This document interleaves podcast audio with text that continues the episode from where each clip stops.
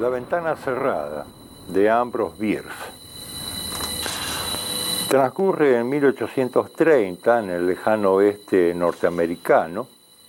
Ahí había un hombre llamado Murlock, famoso por haber envejecido 20 años en una sola noche. Tenía los ojos muertos, sin vida. En realidad la gente lo respetaba porque era un hombre que no se metía con nadie. Lo llamaban el viejo loco. Murlock siempre tenía a la única ventana de su, de su cabaña, la tenía cerrada, perpetuamente cerrada. Parecía haber un secreto detrás, un secreto que todos ignoraban.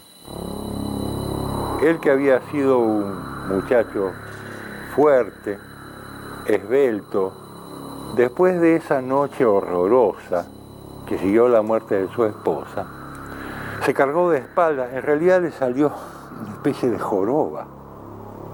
Hablaba solo, repetía siempre la misma frase, los muertos no sangran, los muertos no sangran. Recién algunos años después de la muerte de Murlock, se supo lo que le había pasado. Una tarde volvió Murlock a su casa después de cazar animales, como siempre hacía, y encontró que su mujer, de quien estaba locamente enamorado, locamente enamorado, se había enfermado, estaba con mucha fiebre, deliraba. No había ningún vecino en millas a la redonda, no había ningún médico, nadie a quien pedirle ayuda. Había que darle agua, estaba muriéndose de fiebre. Y a los tres días, su mujer, para su profundo horror, falleció. En medio de esa aura de desesperación que él tenía, comprendió que a los muertos hay que enterrarlos, cavar una fosa, armar un ataúd. Él comprobó que los actos más sencillos le costaban una enormidad, como si estuviera borracho. Los muertos no sangran. Entonces colocó a su mujer arriba de la mesa, los muertos no sangran. Se sentó en la cama, Decía, ¿cómo puede ser que no llore? No se daba cuenta del golpe que había recibido. Ni siquiera podía llorar, locamente enamorado. Él pensaba en su locura. La vida no puede ser tan terrible. Mi mujer va a volver. Seguramente esto, se va a arreglar.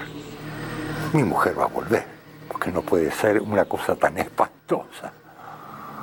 Algo así. Estaba cayendo la noche, la mujer toda blanca, puesta arriba de la mesa. Y afuera se escuchó un sonido desconocido.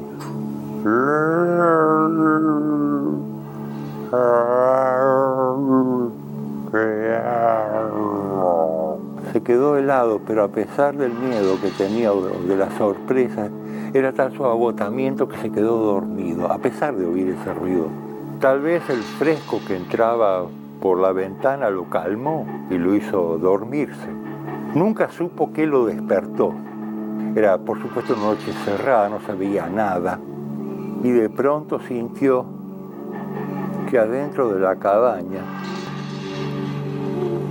alguien caminaba. De repente algo saltó, algo muy pesado y muy violento, saltó, pegó contra la mesa que casi se le cae encima. Entonces tuvo un ataque como de locura o valentía, no sé cómo lo queremos llamar, saltó hacia la pared, tomó el rifle que lo tenía cargado e hizo fuego al tuntún. Con el fogonazo vio que una pantera enorme se estaba llevando a su mujer. La tenía agarrada del cuello. Murlock se desmayó. Los muertos no sangran. Muchas horas después, cuando recobró el conocimiento, era de día, había luz, cantaban los pájaros, y vio el cadáver de su mujer, donde la pantera, asustada, lo largó.